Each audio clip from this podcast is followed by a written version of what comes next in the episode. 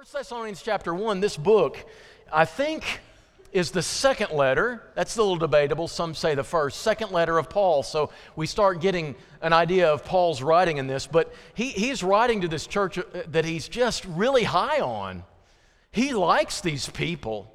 And you can tell it. Uh, there was a guy, his name Tim Wooldridge, who came up into my area of southeast Missouri when he was recruiting for CRC. He's the reason I came to CRC, at least uh, a, a large part of that. And he started his, like, he's a politician. He has to start with a little funny thing. I'm not like that, but I appreciate it. But he, would, he, get, he got up one time and he said, I was preaching somewhere in a meeting, and this guy walking out said, You are the model preacher. Oh, he felt so good. You know, politicians like to hear that, uh, but because he's a politician too. But he, I just got so inflated from that, and he thought about all those people who are the epitome of their occupations: a model chef, or a model baseball player, or a model model, whatever. And he thought, man, that's. And then he looked it up, and it said, model, a miniature version of the real thing. It deflated him quickly, just a miniature version of the real thing. This and that, that word shows up in this first chapter that was read so well a moment ago in verse 7. It's uh, uh, what kind of people we proved to be among you for your sake. He says, verse 6 And you became imitators of us and of the Lord, for you received the word in much affliction.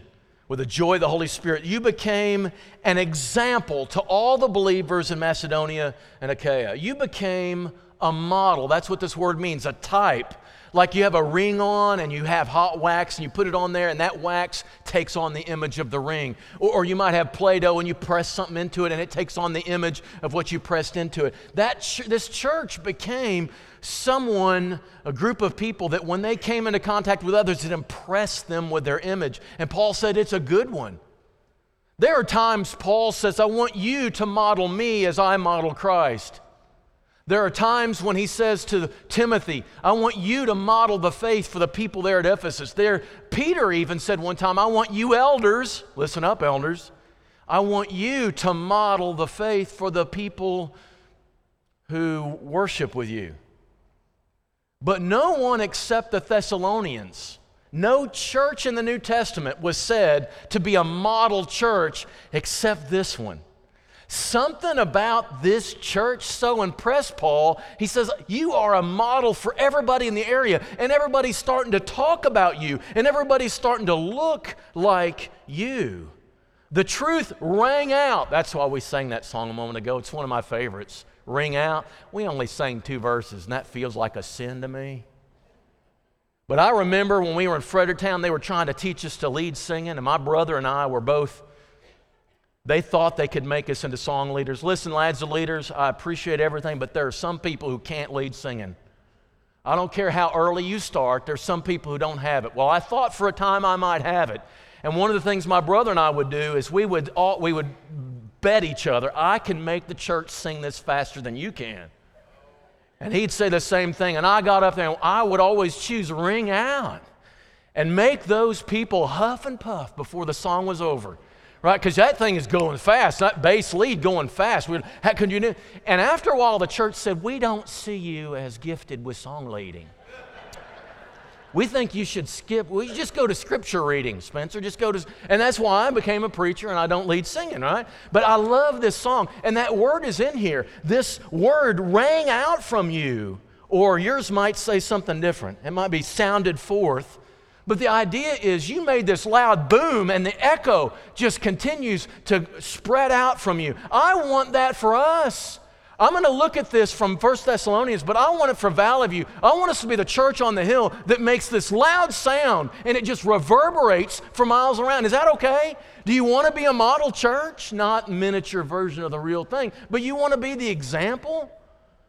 I want to be where these churches that like to talk about other churches in their sermons, they're talking about us. They must be compromising the truth because they're moving and shaking. No, I, don't. I want you to go ahead and talk about us. I want to give you something to talk about, like the Thessalonian church did. He goes so far as to say, you know what? It is so widespread. Paul says, as a, an apostle, I don't even have to go to some of these areas because they already know the truth from you. You're doing my job. And then he says, it gets even weirder, right? They're starting to talk to me about you. I don't even have to hear it, I don't have to come up and see it. I'm not reliant just on Timothy's eyewitness testimony because you remember he sent Timothy back there to get a report. He was worried. He said, I don't even have to rely just on Timothy's report. These areas around, these churches around, are writing me and talking to me, and they're talking about you, about how you have responded to the gospel. You live it and you promote it. These churches are talking about you. They're turning Bonnie Raitt into a spiritual song. By the way, you know who this is? I just gave it away. I was supposed to ask, Do you know? But I just said her name. Bonnie Raitt. You know the song, right? Let's give them something to talk about. You know this one? Yes. Yes, I can do that. I can sing a little bit. But she's talking about, you know, people are talking about us because we're getting a little close and they're thinking there's something between us. But here's the thing here's what Paul says You're making these churches and these Christians from all around your area talk about you. I love it. That's what I want for Valley View. Let's give these people something to talk about. I love this proverb, and I remember talking to my kids about this and sharing this with others once in a while. Let another praise you, not your own mouth. I want Valley View to be bragged about, but I don't want us to be the ones doing the bragging. Let somebody praise you, not your own mouth, a stranger, not your own. Don't you go patting your back and talking about how good you are. Don't do that. Let other people do that. You give them a reason to, you give them the material for it, but don't you do it. You let other people, talk. and I want this for us. That's what I want Valley View known as. I don't want to shoot for the reputation. I want to I want to have the character that generates the reputation. And the way he says this is they imitated. We're going to talk about this. This is how they did. So what was it about this church? What made them so impressive that they were an example for everybody around? Number 1, it was what they did. Paul even says in verse 3, I remember, he says, I don't need, I don't need the reports completely. I remember when I was with you, your work of faith and your labor of love. You see that in verse 3? It's a great, we're going to hit verse 3 because there's rich stuff in verse 3. But he says, I, rem- I remember your work and your labor. Labor is toil. It wasn't just a service project that was fun. You did things that were loving, that were toilsome. You really made the effort. You rolled up your sleeves and you got messy and you got sweaty and you did this because someone needed it. Love means it was needed and you provided it, even, it wouldn't, even if it wasn't convenient, right? They did things. In verse 6, we're told they imitated Paul and they imitated the Lord. You see that in verse 6? Now, here's what's interesting. We're going to talk about this next time the power of conviction. That's a great, that's chapter 2. We'll get there. But he says, one of the things that made you convinced the truth, the gospel was the truth, was because of the quality of our lives as presenters. Our lives matched what we were preaching. It wasn't like we were preaching something and then we're just doing our own thing and coming back and preaching it again. Our entire lives demonstrated and was an ambassador of the truth, right? And you saw that, and when you did, that, you were so impressed by that that you responded to the truth and you started living that way. You imitated me, but he says something else. You imitated Jesus too. Now, here's a weird thing how do you imitate a man you never saw? The Thessalonians never met Jesus. Paul did in a strangest way. But but they never saw. How did they imitate someone they never saw? Well, it's the gospel, y'all. It's what we preach. We just gathered around the table. We gather around the table and we remember this man who came in the flesh and he decided, I'm going to do God's will perfectly. I'm going to obey him sacrificially. Even if it costs me my life, I'm going to obey him. Not my will, but thine be done. And we just gathered around this table for two reasons. One is he did something we could never have done by ourselves, we could never have provided atonement for our sins. I don't care how good you are and how long you live and how many tears you cry, you'll never be good enough to save yourself. But we also do something else at the table. We commit to imitate him. So, Tuesday sometime, you're going to have a longing to sit in that recliner and watch Netflix, but something's going to come into your mind, and you say, Someone needs something from me. So, is it going to be my will or God's? And if you remember the Lord's table from Sunday when you're sitting there on Tuesday, it will cause you to do something you don't really want to do, but you know you're called to it. That's when you imitate Jesus.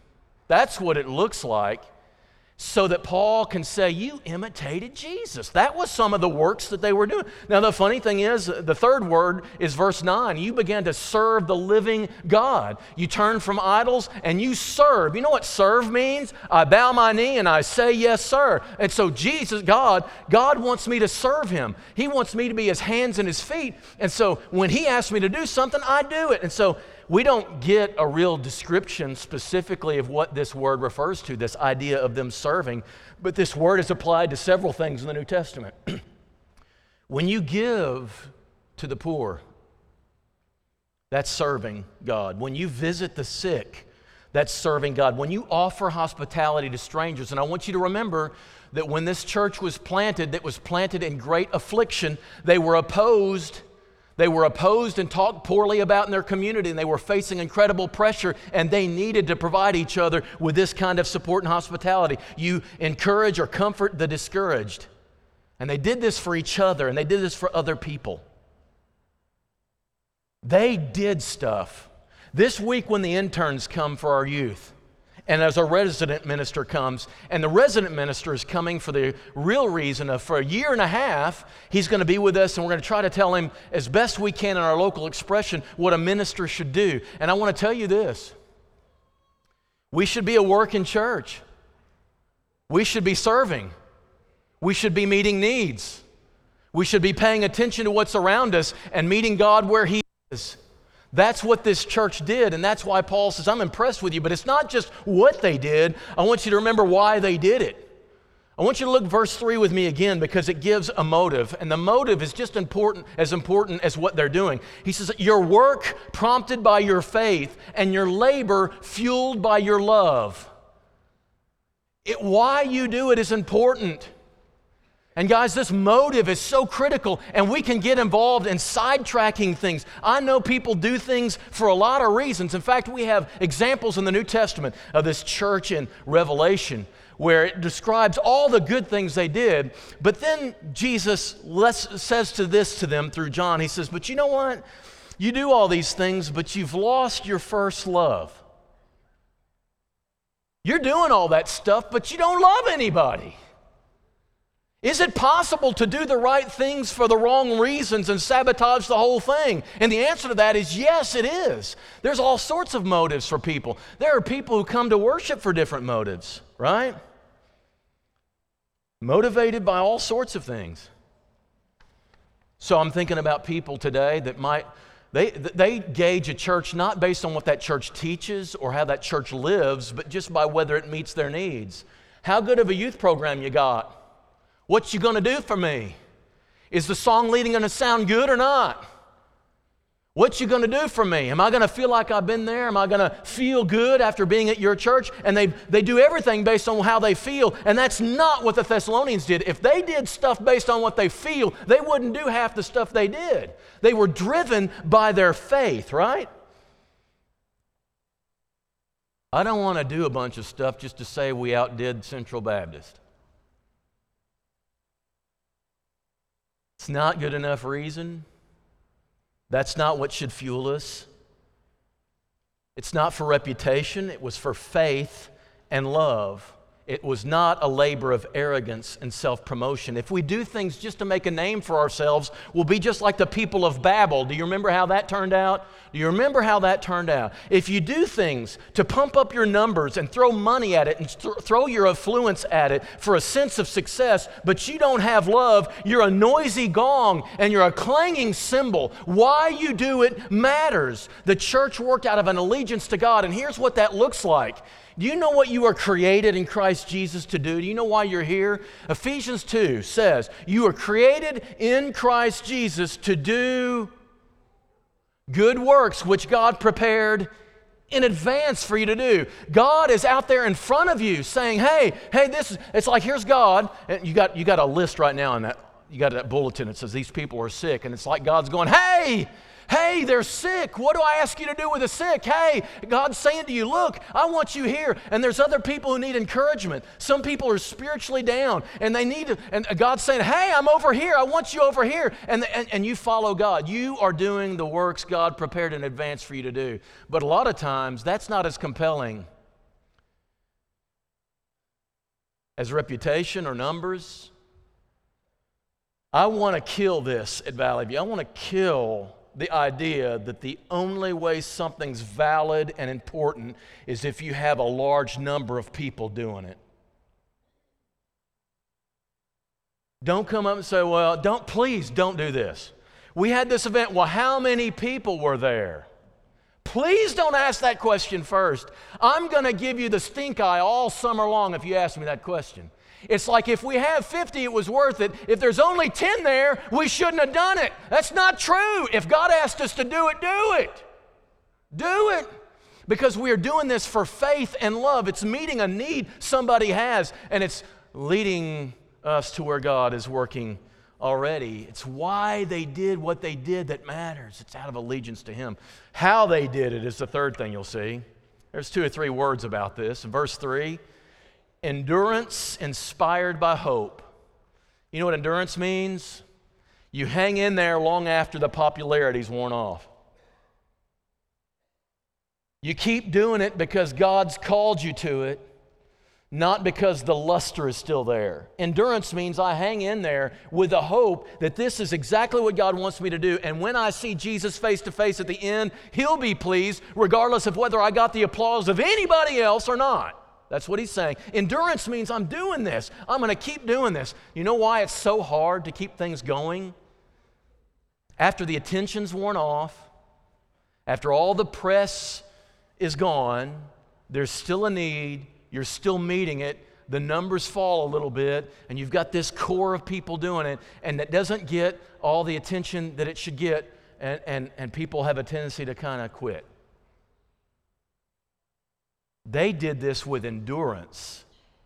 They did this, I want you to notice verse 6, they did this out of hope.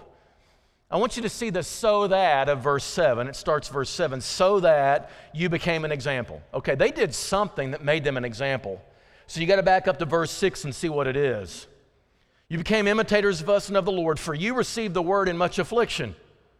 You were having to pay a cost for responding, you were having to face opposition for choosing God. But you did it with the joy of the Holy Spirit. There was a joy in what you did. And it wasn't because of everything outside going, yeah, great, and this is wonderful, and we see it just feels so good to be successful. And a lot of times, what we do, a lot of, a lot of the things we do are for self fulfillment. Boy, this is going to make me feel so good. Listen, if you come to Pack-a-Sack in order to make you feel good, uh, that may be why it's drifting off a little. It's grown a little stale. Can I tell you something? It ain't about you. Tools for School is not about you, and it's not, not about the name of Valley View Church. It's not about you.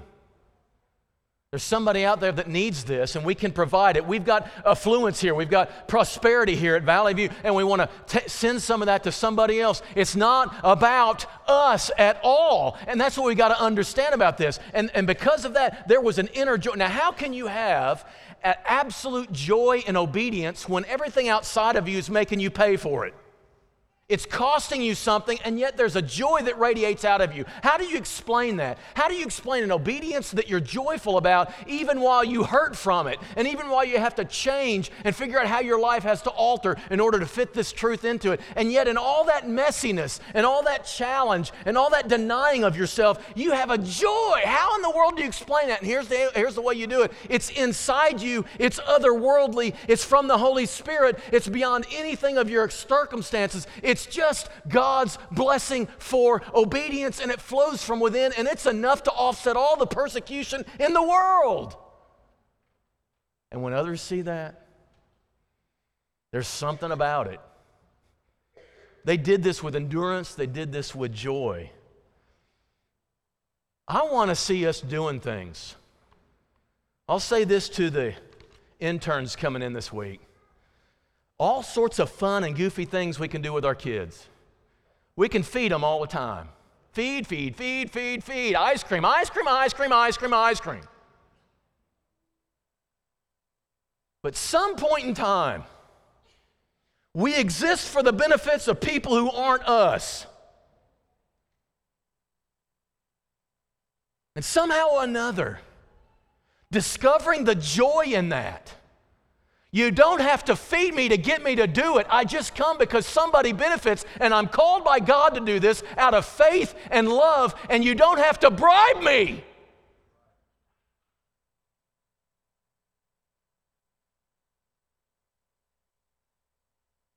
Not saying feeding people's wrong. But I have a feeling the Thessalonians didn't have a potluck every time they did this stuff. The last one, after what they did, why they did it, how they did it, it's amazing where they did it, right? They did it everywhere. They did it in their own town, and the people of Thessalonica were amazed by it. It changed that little community. Not little community, it's a big community. Because when, here's, here's what you call syncretism syncretism is when you take God into your life and into your mind and you add Him to everything that's already there, and He just becomes like another, right? I'm going to sink him into my mind and I'm going to let him accommodate to everything else and he just kind of he just kind of mediates with everything in there. That's called syncretism. But in Thessalonica and, and, and with Paul, you couldn't synchronize God. You know what God did? If God came into your life, he kicked all the others out. You can't just put him in there with all the others. Once you commit to God, all the others have to go. He kicks them out. It's a he's a very exclusive company. God is our God is a jealous God. He ain't going to share himself with anybody. If he's invited in, everybody else is ushered out. And in Thessalonica, that became an obvious way of life. I, I walk different. I evaluated people different. I talk different. All because God now is in control of my life. Because it didn't matter what other gods were there. This God is in control of my life, and it changed them. And it changed the people of Thessalonica, the people that re- related with them, all of a sudden they saw him doing something different. It changed them, but it didn't just change them there. 20 miles down the road, it changed people. How do you explain that? Well, one of those Thessalonians went down to Achaia where Aunt Bertha lived. Stayed with Aunt Bertha, helping her through a broken leg. I'm making this up. This isn't scripture anywhere. And they were helping her, and, they, and the way they lived around Bertha, Aunt Bertha made them just so impressed. And they're like, wow, that's amazing. Your life is so different. And it influenced her and influenced all her neighbors who lived close by. And all of a sudden, that faith had traveled 20 miles. And the world is a small place. People start talking. And people travel through and they see the difference of your life, and it actually starts becoming a little contagious. It's that sounding forth, it's ringing out, it's waves, it's like an echo, right? And affects other people. And it goes with you, it's with you all the time. This isn't just something we practice while in a building with pews on Sunday morning. This, this is something that affects us all the time, and it's with us all the time, and it affects every relationship, and every word you say becomes different based on who you're giving your allegiance to, and people notice, and it changes them. And they started changing the world everywhere they went. Not only that, but they promoted it. Look at these famous Thessalonians. Aristarchus, right? Aristarchus, you can do whichever you want to. And Acts 20, Acts 19, he even goes with Paul to Rome when, Rome's in, when Paul's in a Roman prison at the end of Rome. This guy from the Thessalonians, the Thessalonians started developing this guy. That's how I envision it. And they started noticing he had the gifts for this. And they started saying, listen, we believe in this gospel so much. If you want to invest your life in it, we'll put, we'll put money in you and we'll support you doing this stuff. Secundus is another one. And then Jason, the one who's the housing them on their first trip, he's with them in, in, in Acts chapter 17. Romans, he's listed. These Thessalonians, Churches don't produce people like this just as an occupation. They produce people like this when the entire church takes on this persona, right? Graydon has already made clear to me my days here are numbered. He's put his name over my nameplate in the office. He's going to be the preaching minister, and I can now Go somewhere else, he told me the other day. Smart aleck. Just like his dad. He's okay as a preacher. He's got to change the clothes he wears sometimes. You ever notice blue, Cub stuff? That's got to go, right? But you know what? Here's the thing. At, at Caruso, which I'm hoping to get a couple from here to go to Caruso in the years to come, at Caruso, we talk about the calling every once in a while because people, we in Churches of Christ don't call about, talk about preachers' calling. And so each one of us is describing our calling. And you know, here's the truth the most one of the most important things about a calling is a home church. A home church that's encouraged this. A home church where the people honestly look at people and say, You really should consider ministry. And I know we got parents saying, Oh, I don't like the politics of church. Well, there's no politics in education, is there? Is there politics in anything? Politics in everything. If you want to escape stress in politics, you might as well just go to the moon. Well, I don't know how you get there without stress in politics. It's everywhere. Do you think it's unique to this? No, you should choose a ministry career. Some people should. And I want Graydon growing up hearing from us, we see this in you. I want to say it to him and I want us to say it to him. And one of these days, he launches out from this hill and changes the kingdom of God by his voice and his words. I believe he can do it. I believe Max can. I believe Evan can. I believe we've got some others who can do this, and they need to hear it from their home church so they grow up with a sense of calling. Are we a church that sees the need? I'm tired of depending on Harding and Freed Hardeman to produce our preachers. Let's let the church do it. That's us. But it flows out of a church that does this stuff. We're doing works by faith and love for the right reason, and we're doing this in the right way with joy and sometimes just steadfastness because it's not popular. And, and we're going to do this everywhere we go. And I want to give churches and people around us reason to talk about us. I want to give them something to talk about from Valley View just like the Thessalonian church. I don't want to work for a reputation. I want to work out of our character, grounded in faith and love, focused on the coming of Jesus and pleasing Him to know that He's coming and we want to be ready and we don't want any of the distractions of contemporary life to stop us from things that are eternally important. Be a working church. See where God is directing us to work and let's go lovingly work there. Do this in the joy of the Holy Spirit from within that's coming from God, and that's the only explanation for where that could come from. And let's do this all the time and let's do this everywhere that the truth of God gets expanded through us, through us, developing preachers preachers, developing people who will teach this and live this and embody this. I want us to act like Jesus. I want us to act like Paul. And I want us to raise up the Graydons and the Evans and the Max and others for them to go out into the community, into the world at large, and make a difference, fostering love for the truth that changes the lives of other people, and other people see it and they see it's genuine and they're so impressed by it that they want to become like that. Let's be people who imitate Jesus so that if others imitate us, they'll be imitating something worthwhile. Let's give them something to talk about from right here on the hill.